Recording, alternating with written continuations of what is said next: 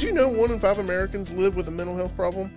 that means unless you live in a cave, you know someone personally dealing with these issues. So join us and our special guests as we answer your questions, share real stories, and work to pull the curtain back on how stigma impacts our everyday lives and our communities. We believe that making a real impact happens best with candid conversations, laughter, and tears.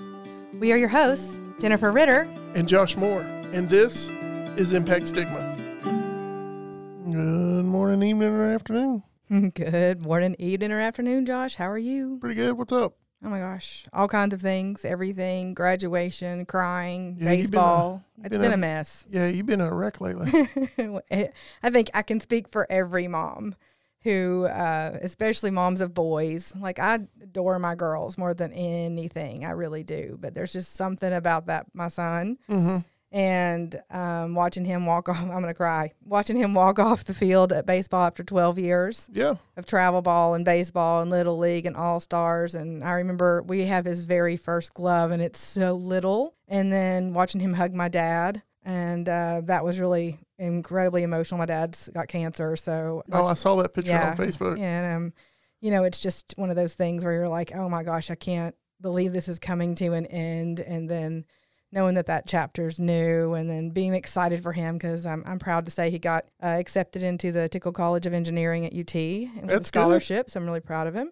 And he's not playing baseball. You know, like some of the kids got, they're doing signing day in a couple of days, but a couple, you know, the kids get to go on and play baseball. But he's just excited that he gets to like kind of nerd out and put his Lego things that he's built with Legos on his shelves and not get made fun of. So he's like, I get to be a nerd. It's great. Yeah, there you so. go. I mean, if he ever really missed it, he could try walking on.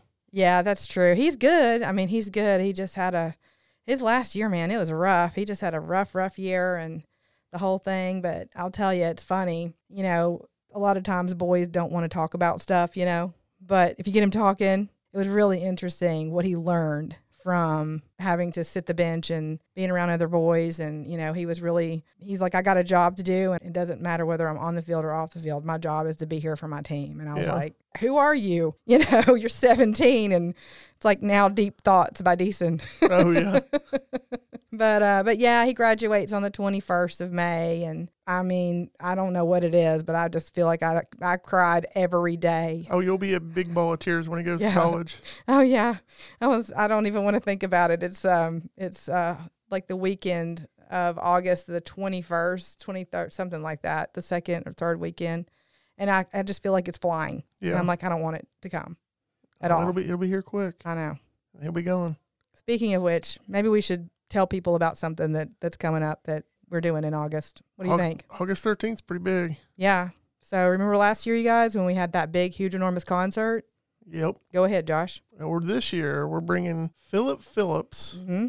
and Lauren Davidson. So Philip Phillips won American Idol. He did. And his song Home was the biggest, most bought, downloaded, whatever song of American Idol it's history. still used everywhere. I mean, the Olympics use it all the time for the team. Yep. I mean, he's he's big. We're excited, you guys, and he's so nice, and um, just really excited about our cause this year. We're helping. Yeah, he's been great to work with. Yeah, he's been incredible to work with. So he's going to be a fun concert. We're excited. And he's never played in our region before, no. so I mean, this may be one of the only chances people in our region get to actually come see him live. I think that'd be great.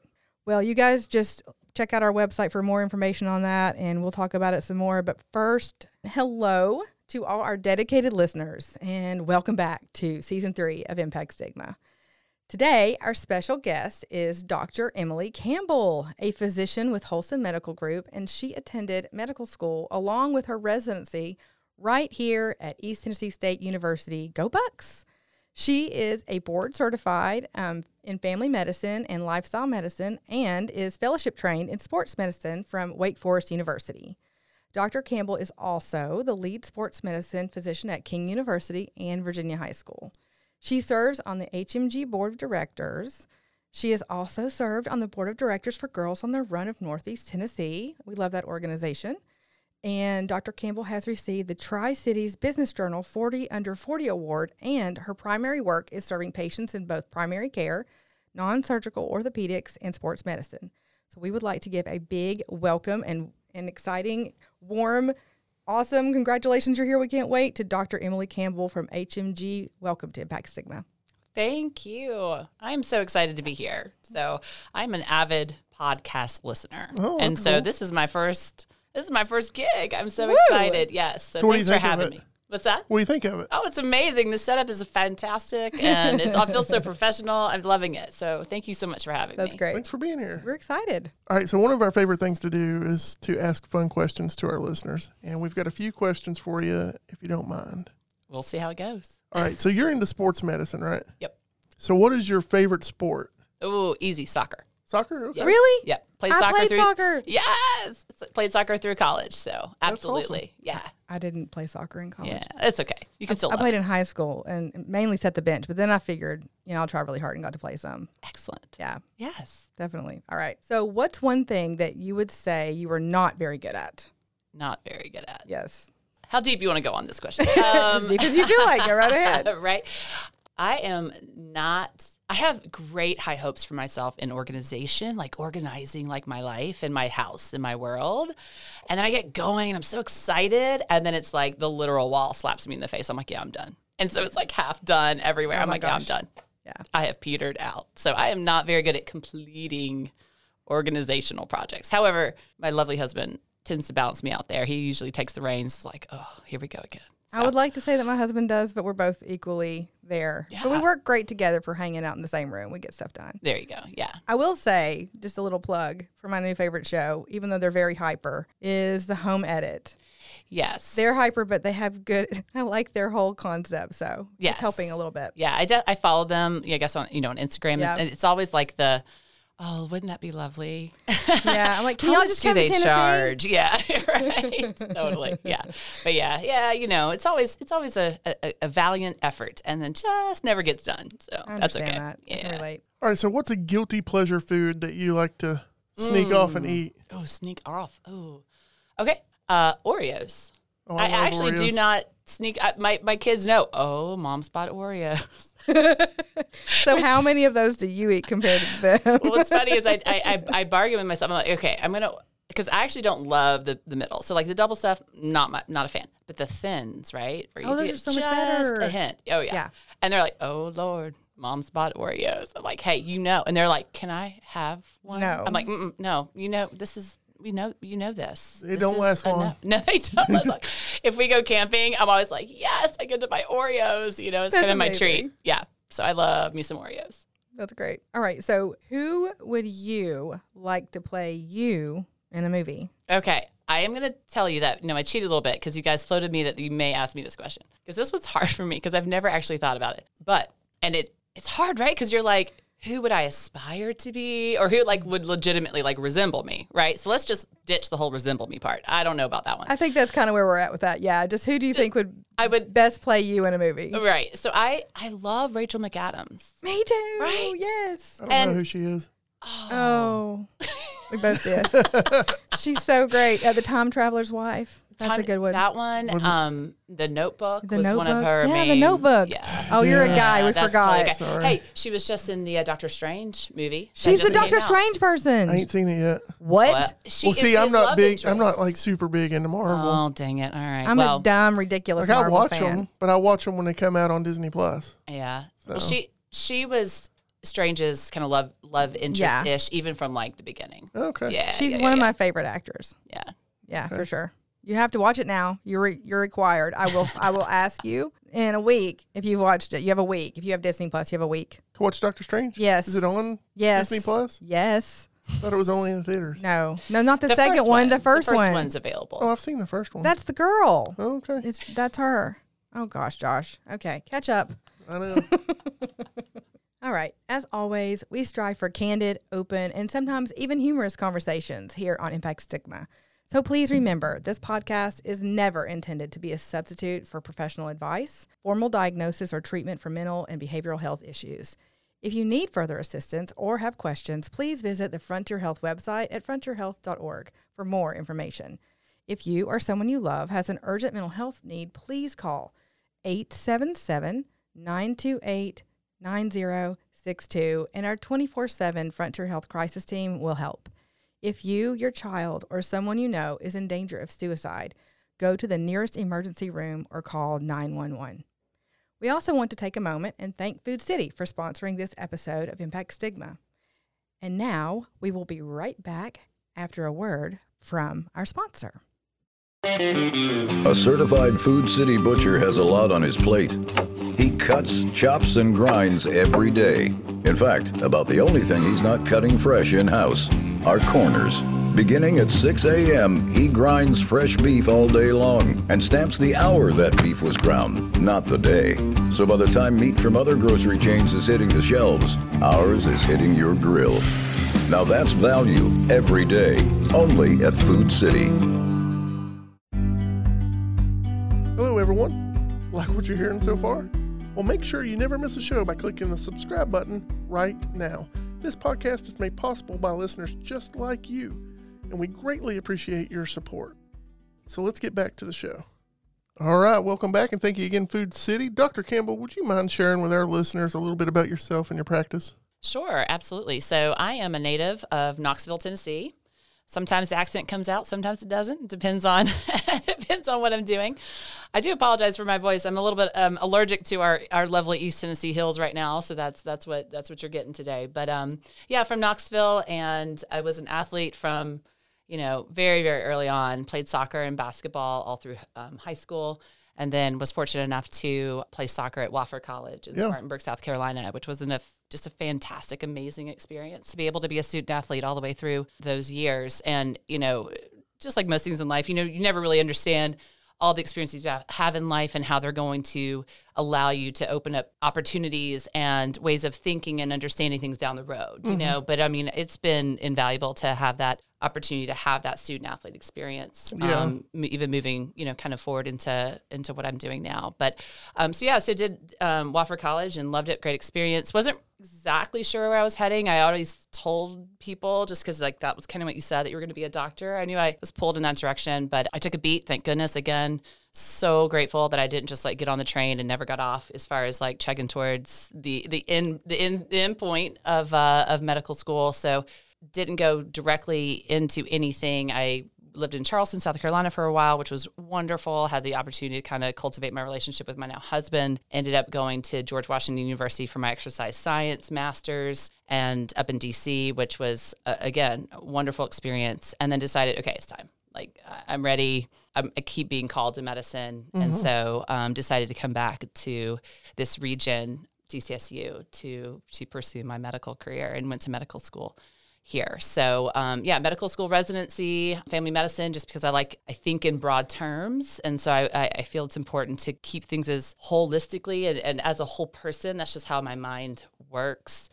And so I needed to foster that through family medicine, which just addresses the whole person, I think, as best as it can. And but having this athletic experience and my exercise science background and everything, you know, I was also getting pulled towards maybe looking towards more sports medicine. So had some good mentors and, and went on and did my fellowship at Wake Forest, which was again just one of the best years of our kind of adult life um, as a family. It was just fantastic. And over over all that, I should say, I sprinkled in a couple kids, so I don't want to forget them. Right? They're they're lovely, amazing little humans. Um, I have two daughters. They both go to school here in Johnson City, and they're, they're you know they're just wonderful little creatures and so specifically different from each other. So they bring us a lot of joy. And so yeah so that's so that's kind of my my bio if you will. And then my practice is up in bristol tennessee and i'm with hmg as you've mentioned. Um, i have an interesting practice. It's split. So i do just straight up primary care family medicine half the week. And then i'm in my um, ortho sports med office half the week as well and sports medicine is essentially like non-operative orthopedic. So any kind of ailment, uh, musculoskeletal issue that doesn't need surgery or is not ready for surgery, I take care of. And then also active people who have medical issues, I take care of um, because athletes and and not just athletes, but that is a very specific population. But people who are also trying to be active, right? Everybody's an athlete in their own way. And so trying to make sure that we're medically supporting those folks because things pop up that aren't necessarily joint related. Right. Um, so it's trying to keep it as comprehensive as possible um, as far as addressing what they need. So, so that is what I spend my weeks doing. Well, I know we we kind of had a conversation over the phone last week. I was very excited about today specifically for many many reasons. My my child is an athlete. Josh was an athlete. Yep. Is still an athlete. He's an avid hiker. Um, I wish I could say I was an athlete, but not not recently. I'm trying. I will say college sports though, that's a whole other level. totally, absolutely. Yeah, I played all the way through college, and it was just like having a job. oh, I'm yeah. sure. Yeah. Absolutely. Yeah. And you know, the thing that you shared was, you know, that mental health is in every aspect of your interactions with patients. And I was like, wow, you just don't hear doctors say that. So that's why I was like, oh gosh, we have to talk about this. It's so important. So will you share with our listeners more about how you approach the topic of addressing mental health with your patients and, you know, why you choose to include this in your conversations? Yeah. So, and I think this is, again, maybe something that's always been brewing and, and part of my interest, but also uh, the more you just get out and work with people, we've separated mental health off and siphoned it off almost as if, as if it's its own thing separate from the person. Yeah. And, you know, part of the conversation that I joined having with you the other day is just, you know, it is, if you have a brain, you have mental health. That's right. and so hopefully we all have brains here, right? And, Yeah. And, or that's a problem. And so it, it's not as if, it's not as if, do you have mental health issues or not? You have mental health. It is either you're doing well, right? Just like mm-hmm. if your blood pressure is controlled, right? Like it's a it's an entity amongst itself. The challenge with mental health is that it is so hard to define. And in the way we practice medicine, we need objective data Yes. right? Mm-hmm. And we need that number. We need that lab test. We need to have something that's concrete, objectified, so then we can strat, you know, decide to stratify risk and you know put you in little categories and then decide. And that is not achievable with mental health. Right. And It's so not. that is why it's like this is really hard. So we just need to push it over here, right? And the challenge is is that it is everything we do with a patient is cloaked in what that patient thinks and feels and in how they, they interact in their world, how what they believe about themselves and their ability to be well or their ability to not be well. It's so important. Yeah. I've pers- I mean, Josh has heard me complain, but I mean, I know personally I have some issues and I don't get into them now because that's another topic.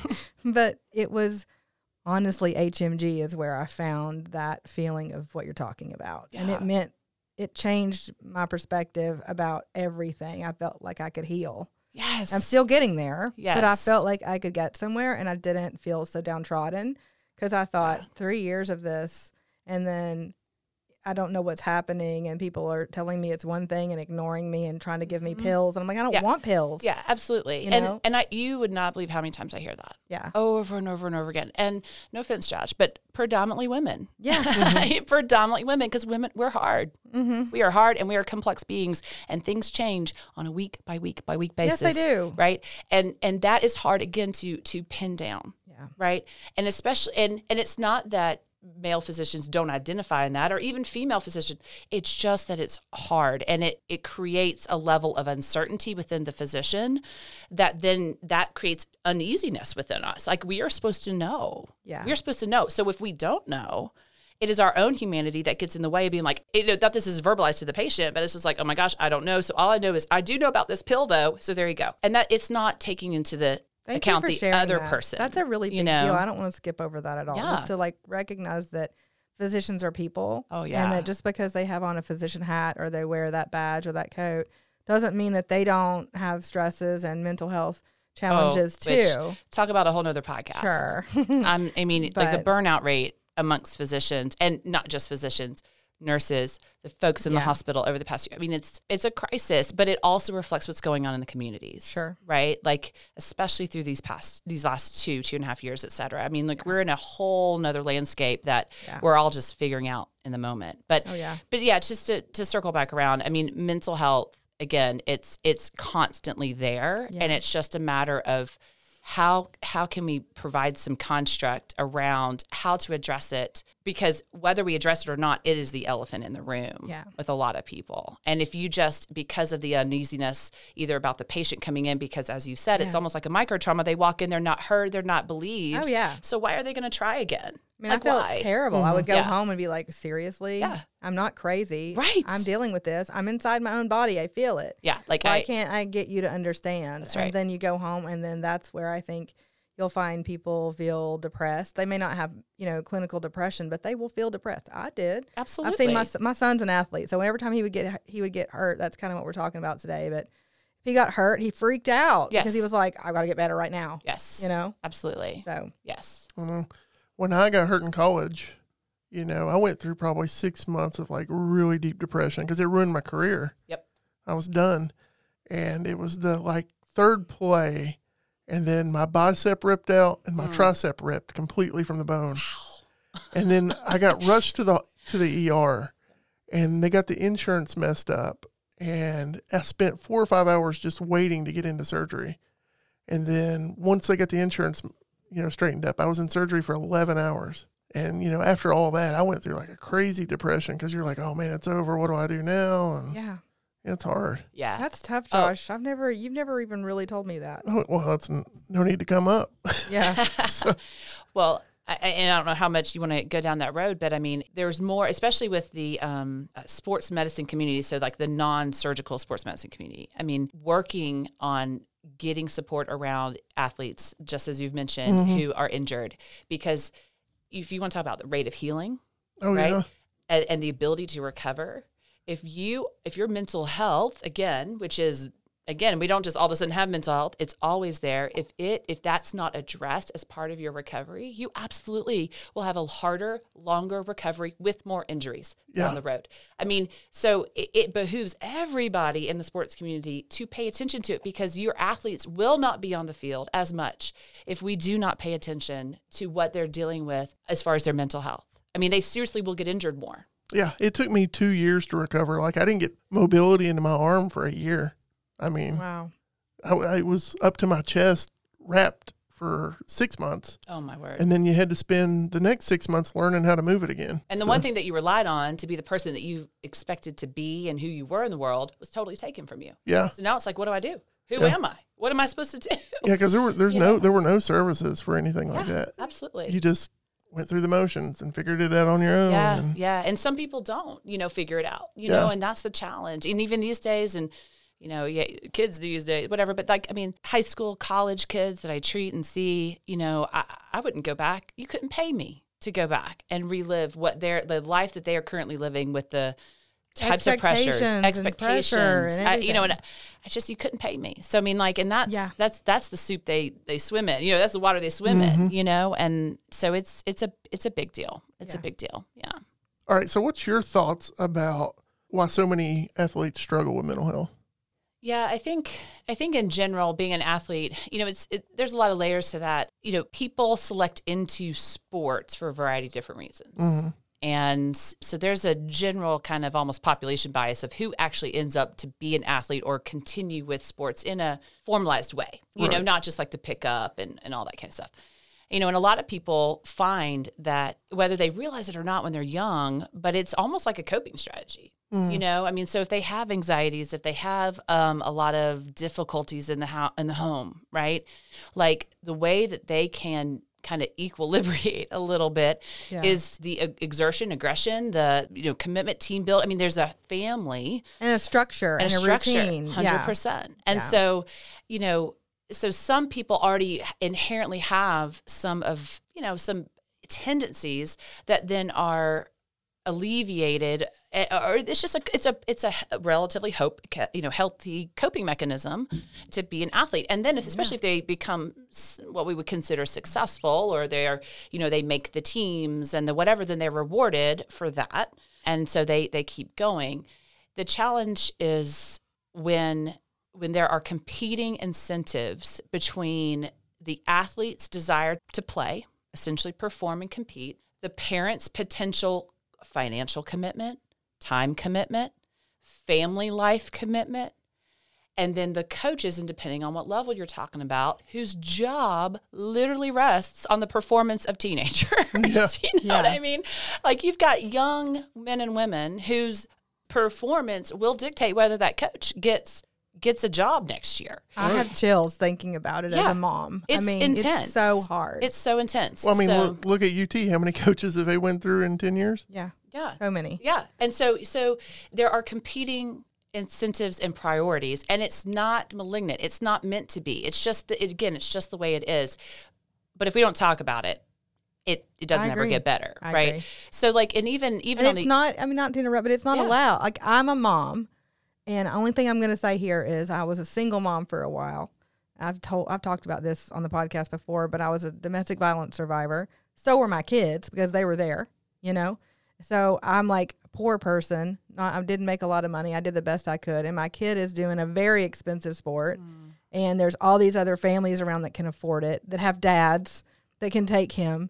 And I feel all this shame and guilt. This is just my personal one person story. There's many mm-hmm. more like Sure. that where I'm putting all this pressure on my kid and I don't mean to because I'm like, man, I don't know if I can afford college. I don't know if you're going to be, you know, he's smart, but I don't know how he's going to do.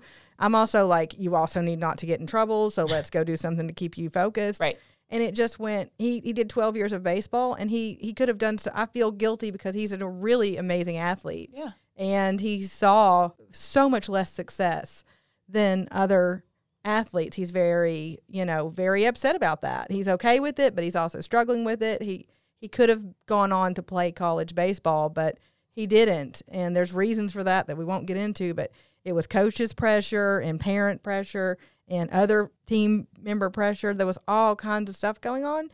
And I just think, oh my gosh, I can't imagine that going from where he's at in high school to the like Josh in college and then a professional athlete. I mean, it just keeps continuing. And we put athletes on such a pedestal and expect them to have all of these incredible, you know, they're performing and they have to act perfect. Meanwhile, we've seen more stuff happen in the athletic world, especially in for, you know, front facing professional athletes. Just like, I quit. I can't. I mean, I I can't imagine the pressure. Oh yeah, So- yeah. It's definitely it's definitely one of those you know escalates with each each step up. Sure. For Yeah, sure. Yeah. Because in college, you, at least for me at Carson Newman, you know, you had to also have practice at five in the morning Mm-hmm. and maintain above a 3 and do everything else. And by the time you knew it, it was 10 o'clock at night Yep. and you're just getting to study. Yep. And then you're getting in bed, getting up and doing it again over and over. Yeah. And it don't stop. In the summer, we were required to stay if we could. And then you take summer classes and you go and you do it again and again. You do that year after year after year. Yeah. Yeah. And it, it's interesting, right? Because everybody still wants it. Yeah. Right. Everybody still like that's still the goal. And Oh, yeah. all of the travel teams and all of the, you know, and it's interesting, especially when the family life is based around it. Cause I mean, those are social, social circles. So if, you know, all of a sudden the, the athlete of the family who you've based your entire kind of family life around is injured and is no longer, for the time being, part of that, the whole entire unit Yes. is now operating differently, right? Yeah. And depending on how the people in that situation deal with it, like that athlete can internalize that, you know. But but back to the mental health thing, it's way easier. Like if they got a blown ACL, whew, I mean that's traumatic and terrible. However, and there's a whole like mental health issue that goes along with the recovery of an ACL injury. But the family's like, well, we got the ACL injury. You know what I mean? So everybody's like, oh, okay. Oh, okay. That feels comfortable to me on the on the receiving end of that because I know what that means. We'll get it back. But if if you come up and you're like, my daughter literally told me that she almost drove off the road yesterday because she couldn't even make it to practice, right? Because all of a sudden you're going to be opening up all those little hidden thoughts and fears and mm-hmm. everything in everybody else's heart, and they don't want to hear it, and that's not measurable, right? I don't know when my daughter's going to get better. There's no endpoint. God there. forbid, as a physician, you have to look at someone and say, I have absolutely no idea what to do. Well, right. Well, and right, and then you got to go. Well, what do we do? And people, well, when are they going to get better? And I'm like, oh, whoa, whoa, whoa, whoa, we got to. Yeah. Like, I get that, you know. So a lot. So for on my end, what I try to do, whether it's you know primary care, sports medicine, or whatever, is really manage expectations because everybody wants to go to the end point, mm-hmm. right? Every, and this is everything, right? Like, and this is just the, the you know topic that we're talking about. But the mind wants certainty and it wants to get there now. And if it's not there now, it wants to know how it's going to get there because we got stuff to do. Right? We got stuff to do. Yes. So we want to know now where we're going, where we're going to be. And when there's that uncertainty, it does not rest well. Mm-hmm. Everybody gets anxious with that, Wh- regardless if they Yeah. want to call it anxious, anxiety or if they've had something like that in the past. So anyway, the, all of that can be internalized by the athlete. And, you know, it, it- college athletes, they do, they get pressured by coaches. And even these travel teams get pressured by coaches. Well, you know, if you don't play, we're not oh going to Oh my the gosh, tournament. Yeah. Yeah. And it's like, you can't put that on a 12 year old. You can't Yeah. put that on a 12 year old. You are an adult, yeah. right? Like, but it happens all the time. And because we have vaulted the success in the athletic world to mean that you have value in this It's almost- culture. yeah. It's you almost know? like, you know, celebrity. it is. it's ridiculous. It is. And then when it goes away, Josh, as you, Oh, it, yeah. it- it is a hard fall. Yeah. It So- is a hard fall. I liked playing. Yes. I didn't really care about like none of that other stuff. I just had fun playing. Yeah. And I was like, oh, it's over. I can't ever do it again. Because they were like, no, you can't come back. So it's That's like, really tough. it is. It hits you, and you're like, well, dang, I'm done, and didn't even. Because you, when it hits you, you're like, I didn't plan for being done. Like I didn't graduate out. It was just all of a sudden, Yeah. and then it like really hit you. Yeah, yeah. And you know what? Just your intro with talking about where you are right now with your son. What I mm-hmm. was as you were talking, I was I was over here nodding at it. You know, but it's a grieving process. It's wonderful and beautiful and amazing, but it is a total grieving process because the life as you've known it.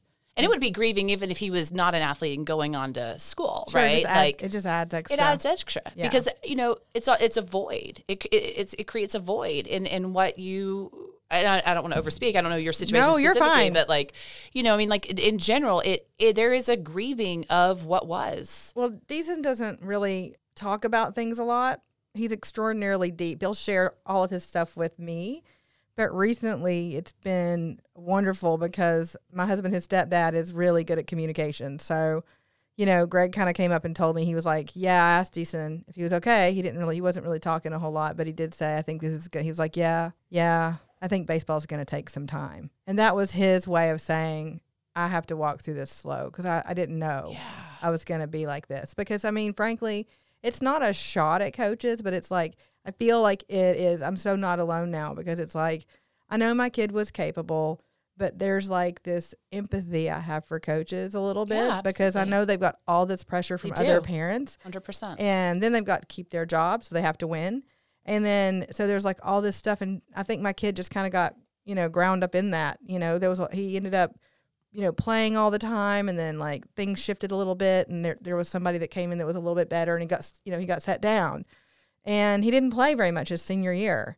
So that was really hard for me as a mom because I always felt like, oh gosh, is he okay? Is he is he okay? Is he okay? He's worked so hard. Is he okay? And then I had other parents that I knew, you know, putting their kids stuff on Facebook, how they pitched the perfect game and all this other stuff. And it just made my heart hurt even Yeah. more. And then I kind of like manifested that on him, even though he didn't ask me to, because I'm a big feeler. So, you know, I'm like, oh, are you okay? And he's like, mom, leave me alone. but I don't know when to leave him alone and when not Right. to leave him alone because they're not, they're supposed to be tough, I guess is what I'm trying to say. And that kind of leads me to my my next question, which is it's like the mixed messages that we hear when like when someone specifically gets hurt. Say mm-hmm. you have a major player on the team that gets hurt, and it's that we we care about you, but when we when are you going to be able to play again? Mm-hmm. And it's the pressure to hurry up and get to work again that makes I think it makes their mental health worse. That's my mm-hmm. personal you know take on it. So, as a parent of a student athlete myself, what would you like to share with the parents and coaches about the importance of holding mental health and physical health to the same standard for athletes? Yeah, so I think again, it's it really does ask a lot of the parent because you do get so emotionally involved, and you have to remember that you're the parent, mm-hmm. and it's hard. And so it's like, why do I want my son or daughter to? Why am I pushing them? And again, there's no one. Number one, there's no right answer because we all know that you know being an athlete. I mean, you have to be able to take on some level of pain to be an athlete. You know, I mean, you have to push yourself. You have to get out of your comfort zone. And it's hard for them to know when, sometimes when is pain okay and I need to go, or when is pain not okay and I need to stop. And that's again one thing that I try to help the, the student and you know and the the patient parent navigate because just being pain free all the time is probably not actually going to happen Yeah. and how much of that is okay. And then when you add the emotional component on that, again, how much uh, being upset or being nervous before a game. I mean, there's so much. Again, it's all spectrum. And and when does it start becoming not qu- healthy quality coping skills, right? Like when is it something that can facilitate, you know, achievement and motivation, and then it flips into being something that becomes harmful to the person. So it's a fine. I mean, my answer is essentially a non-answer because it's a balance, and you have to know your kid a little bit.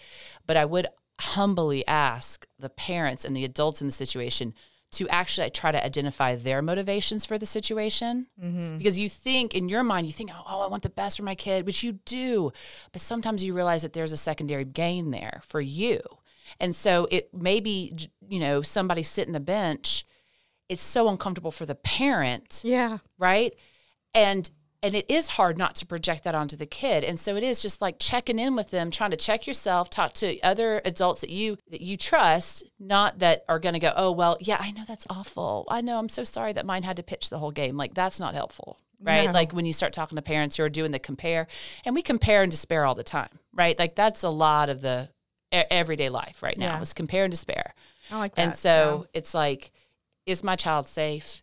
Is my child well? If they're not well, what do I need to do to try to help them get the tools they need to be well? And that's either physical and mental. And then and then also trying to do some reflection back to yourself of like, why do I want this for my kid? yeah. You know, I, again, it, it, these are just really long conversations with a lots of families. Yeah. You know that that I have. Listening, I would say, listen, it was the hardest conversation. I mean, I I sat there and just like stupid snot cried in front of my kid because he looked at me and he was like, I haven't liked baseball for two years. Yep, there you go. I've sat here and I've done this and I've how do you think I feel? I'm going and I'm pitching and I'm working and I'm working and I don't know why I keep getting on the bench, but there I am and somebody's always better and I'm always stuck. Mm. I didn't want to play. I didn't want to play. And I was like, "Oh my gosh, I'm the one telling you get it back out there and le- you know and, and forcing him to go play and thinking I'm doing the right thing and it was one I mean it was a good moment cuz we got there, but I hurt it made me feel terrible cuz I'm like I wish I had listened and paid more attention to my kid instead of what I thought needed to have, you know, be out there because that's what you're supposed to be doing. Yeah, but you, you know, know? we all just do the best we can with what we Sure, know. You sure. know, I mean, and that's I mean this and this is why we're having this conversation. You know, because you know we all think that oh nobody else is going through this. Every Gosh, single yes. family's going through this. Yeah. right. Like every single one in some again everything's a spectrum in some level or another. Um, but I can't even get the athletes who don't want to be out there tend to be the ones that get injured the most, and they don't. They're not trying to get injured, but there is something deep within them that know that this is not what I want to be doing anymore, and it just happens. Yeah. You know. So anyway, yeah, it's it's it's pretty complex, and um, it's It's an important conversation. It is, for sure. especially for right now because I mean, we've seen so much sad, you know, things come to light that I think people are shocked by, but also I'm I hate it, but I'm also glad that it's it's coming out, especially in you know the news and things like that. You know, during the Olympics, there were some some things where people stepped Yes. away, and I was like, Yes. "What? I know. Why are people heckling this person if they can't go any farther? Let her be." Yes, yeah, yeah, absolutely. So, uh, yeah, so Simone Biles and Naomi Osaka, I think, are the two biggest examples of. You know what I, I like about that though is that they're of a of a generation where I think they are learning. Like, I'm I'm taking back my agency on this. You know what I mean? Like, Yes. like I'm not here for you. You know, I and and you're right. They got a lot. It's wild to see the pushback that they got uh, or whatever. You know, I mean, the, the the negative voices always tend to rise to the top, right? So, but but even the the the sad part is is that even within the last couple weeks since April or whatever in the news, I've you know there have been four four female college athletes that have died from suicide. Four, and those are the ones we know of. Right. And honestly, a large part of that is only because they're from high, relatively high visibility universities, right? So who who even knows? You know what's similar about all that? They're all women. And that that does not mean that men do not suffer. I think men deal with all these issues in a in a bit of a different way I agree. a- and it manifests a little differently. But four is just to me, it, there's probably ten for every one. And I, of course, I'm not look that don't you know. I hope to heavens that's not true.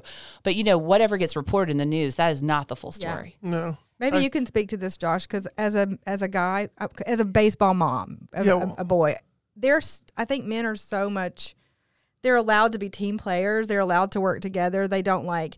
They don't get like envious of each other. They kind of like you know punch it out and they're fine. And women are more women are more separate. Does that speak? Does that seem true? Kind of, you know, in my experience, you know, through college was the guys that, you know, wanted to be up at the top and couldn't, you know, a lot of them took out, they, they weren't suicidal, but they became alcoholics or they Yes. become substance abuse. Absolutely. like substance abuse was really, Yes. is really, really heavy Yes. on the male side. Like for every 20 guys that didn't make it, 15 are now, you know, Really? yeah, like it, it was really, really heavy. And you got to think in college football, you know, it's you see 11 guys on this on offense, 11 guys on defense. Well, there's also there's 225 people on the team, so each position is like seven or eight deep, and you got to be better than the guy in front of you and the guy in front of you, and That's tough. the pressure is like insane. So if you know the guys that's like three deep, you know, a lot of them are like struggling and turning to stuff to make them feel a little bit better. That that's what I saw. I saw a lot of a lot of alcohol, a lot of drugs, a lot of pot. Lots of pot. Yeah, There's mean- a lot of pot. Yep. Use. not so much use. the suicidal stuff on the male side, but the other the other spectrum. You know, the Yeah. turning to something else. Yeah, and it, you know, in any addiction behavior, right? It's numbing the pain, right? It's numbing the pain, whatever that is. Um, and you know, you can only hope that you know if you have a student athlete somewhere that they that they put some of those anxieties wherever towards maybe their studies or have more you know different coping be- you know behaviors. But if they've never been taught that in their home or if that's not been stressed or you know, I mean, there's, a, uh, there's so many factors. But yeah, whether you try to cover up with alcohol or marijuana or any other type of addiction, I mean, it's uh, it's it's just trying to numb that pain. You know, that anxiety, that depression, these these feelings that are overwhelming that you don't know what to do with. Yeah. Yeah. All right. So you've shared how mental health and physical health are connected. So would you share with our listeners the importance of including mental health in physical health practice? Yeah, I think I think whether or not physicians or other medical, you know, practitioners prior to the pandemic did this on a more regular basis or not, I think that it has just, you know, stormed the door, you know, into the offices um, as far as what people are going through and their state of health and understanding that it is intimately related with their mental health. Mm-hmm. And so, you know, whether whether it was comfortable or not for folks before the pandemic, I, I feel like we've all been thrusted upon it even more so just because of what we've all lived through. So it's one of those things again, it's it's there whether we decide to recognize it or not. And I think more and more physicians, the physician awareness, you know, medical practitioner awareness of bringing it into the conversation and understanding and, my, and let me just speak from my experience. This is just my experience. Being willing to sit with a patient and allow them to tell you their truth to trust that relationship allow them to tell you what it is that they are actually experiencing even if i can't fix it. Because honestly it's not my job to fix a person Right. right? Like that is a old model. Like i would never be so presumptuous to to say okay now i'm going to go fix your anxiety. You ready? Like that doesn't make any sense right. Right.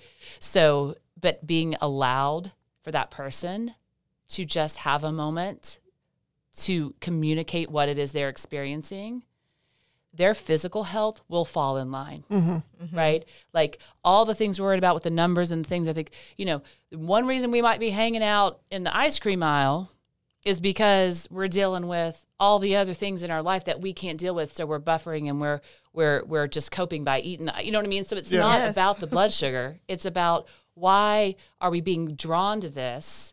And if you don't address what that is what what is that person going through that mm-hmm. draws them to this?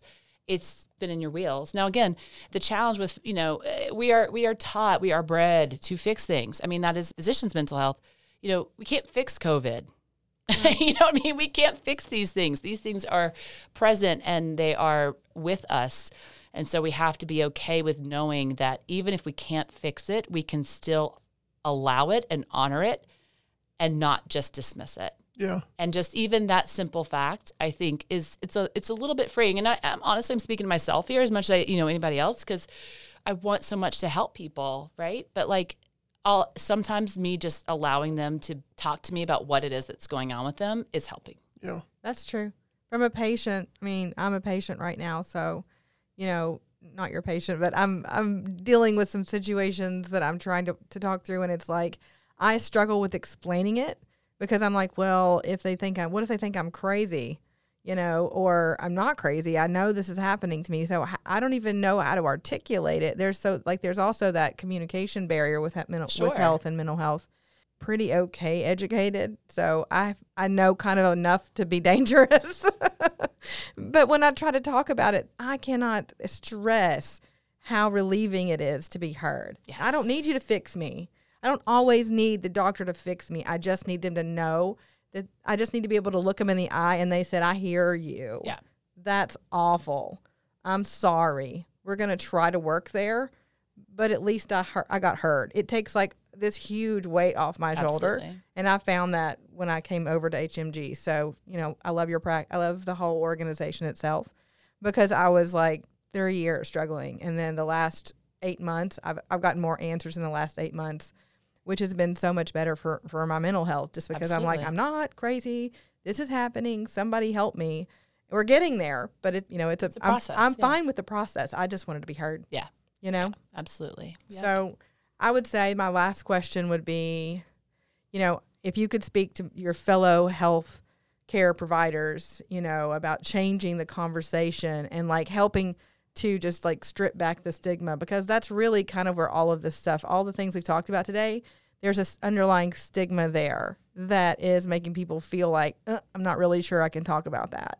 There's a stigma in performing in athletes. There's a there's that stigma, and it's all about that mental health part that we're talking about today. So, you know, how would you help change that conversation? Like, hey, this is what I want our us as a profession to do to help eradicate that and change that behavior, so people do feel safe with their practitioner. Yeah, it, yeah. It just it just has to it just has to you know we have vital signs you know like the blood pressure and the heart rate and whatever and not that not that the mental health check in needs to be a vital sign, but it, again it cannot be siphoned off. It cannot be a separate thing. It has Right. to be it has to be part of the conversation.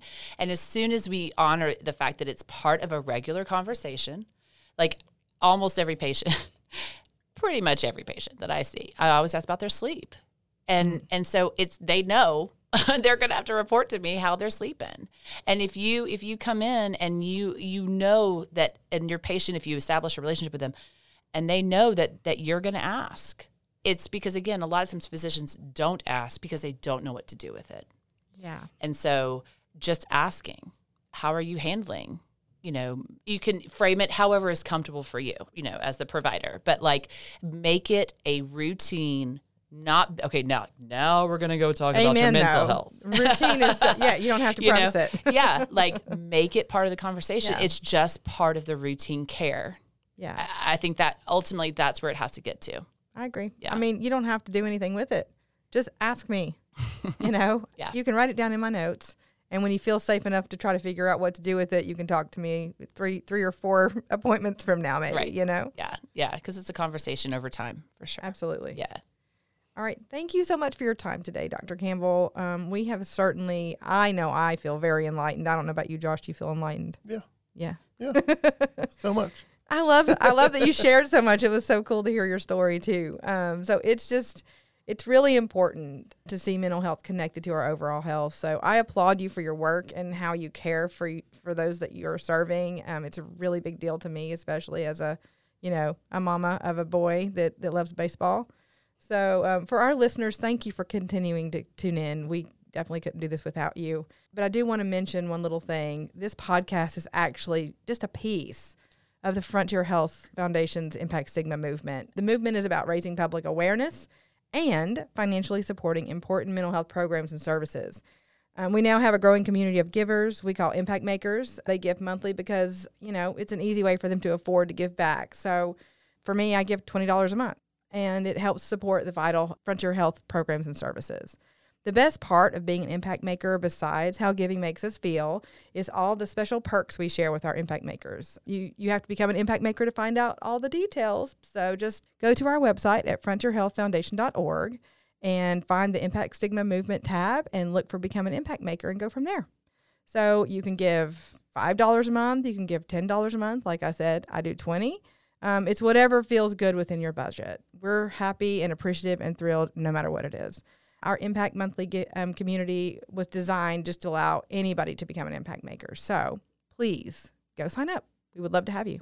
Don't forget to subscribe to our show. It's free, don't cost nothing. No, You can find us everywhere. So, everywhere, Everywhere. everywhere. Amazon, Spotify, yeah. iTunes. absolutely. We'd love to have you. So, hey, you guys, go out there and don't forget to make an impact. Stigma can make mental health problems worse and even stop a person from getting the help they need. Untreated mental illness places an enormous economic and emotional burden on our communities. The economic burden alone is in the billions, and that directly affects all of us. We all play a crucial role in creating a mentally healthy community, one that is inclusive, rejects discrimination, and supports recovery. For us at Impact Stigma, this is way more than just a podcast. It is about igniting our communities, sharing our stories, and working together with listeners like you. We invite you to find out more about Impact Stigma on our website at impactstigma.com. One way you can make an impact right now is by sharing our podcast with your friends and family because you never know when something we talk about might be the reason someone you love asks for help. Mental illness is not a personal failure. We can't do this without you. So if you feel inspired to get involved, first, subscribe to this podcast. Then go visit our website at impactstigma.com. Watch the video and read about how you can become an impact maker. Thank you for listening to Impact Stigma. We're so glad you chose us. We want to thank our guest again for sharing your impactful story and doing your part to impact stigma. Join us next time as we enjoy some laughs and hear impactful stories. Until then, this work needs you. So go be an impact maker. Thank you and be blessed.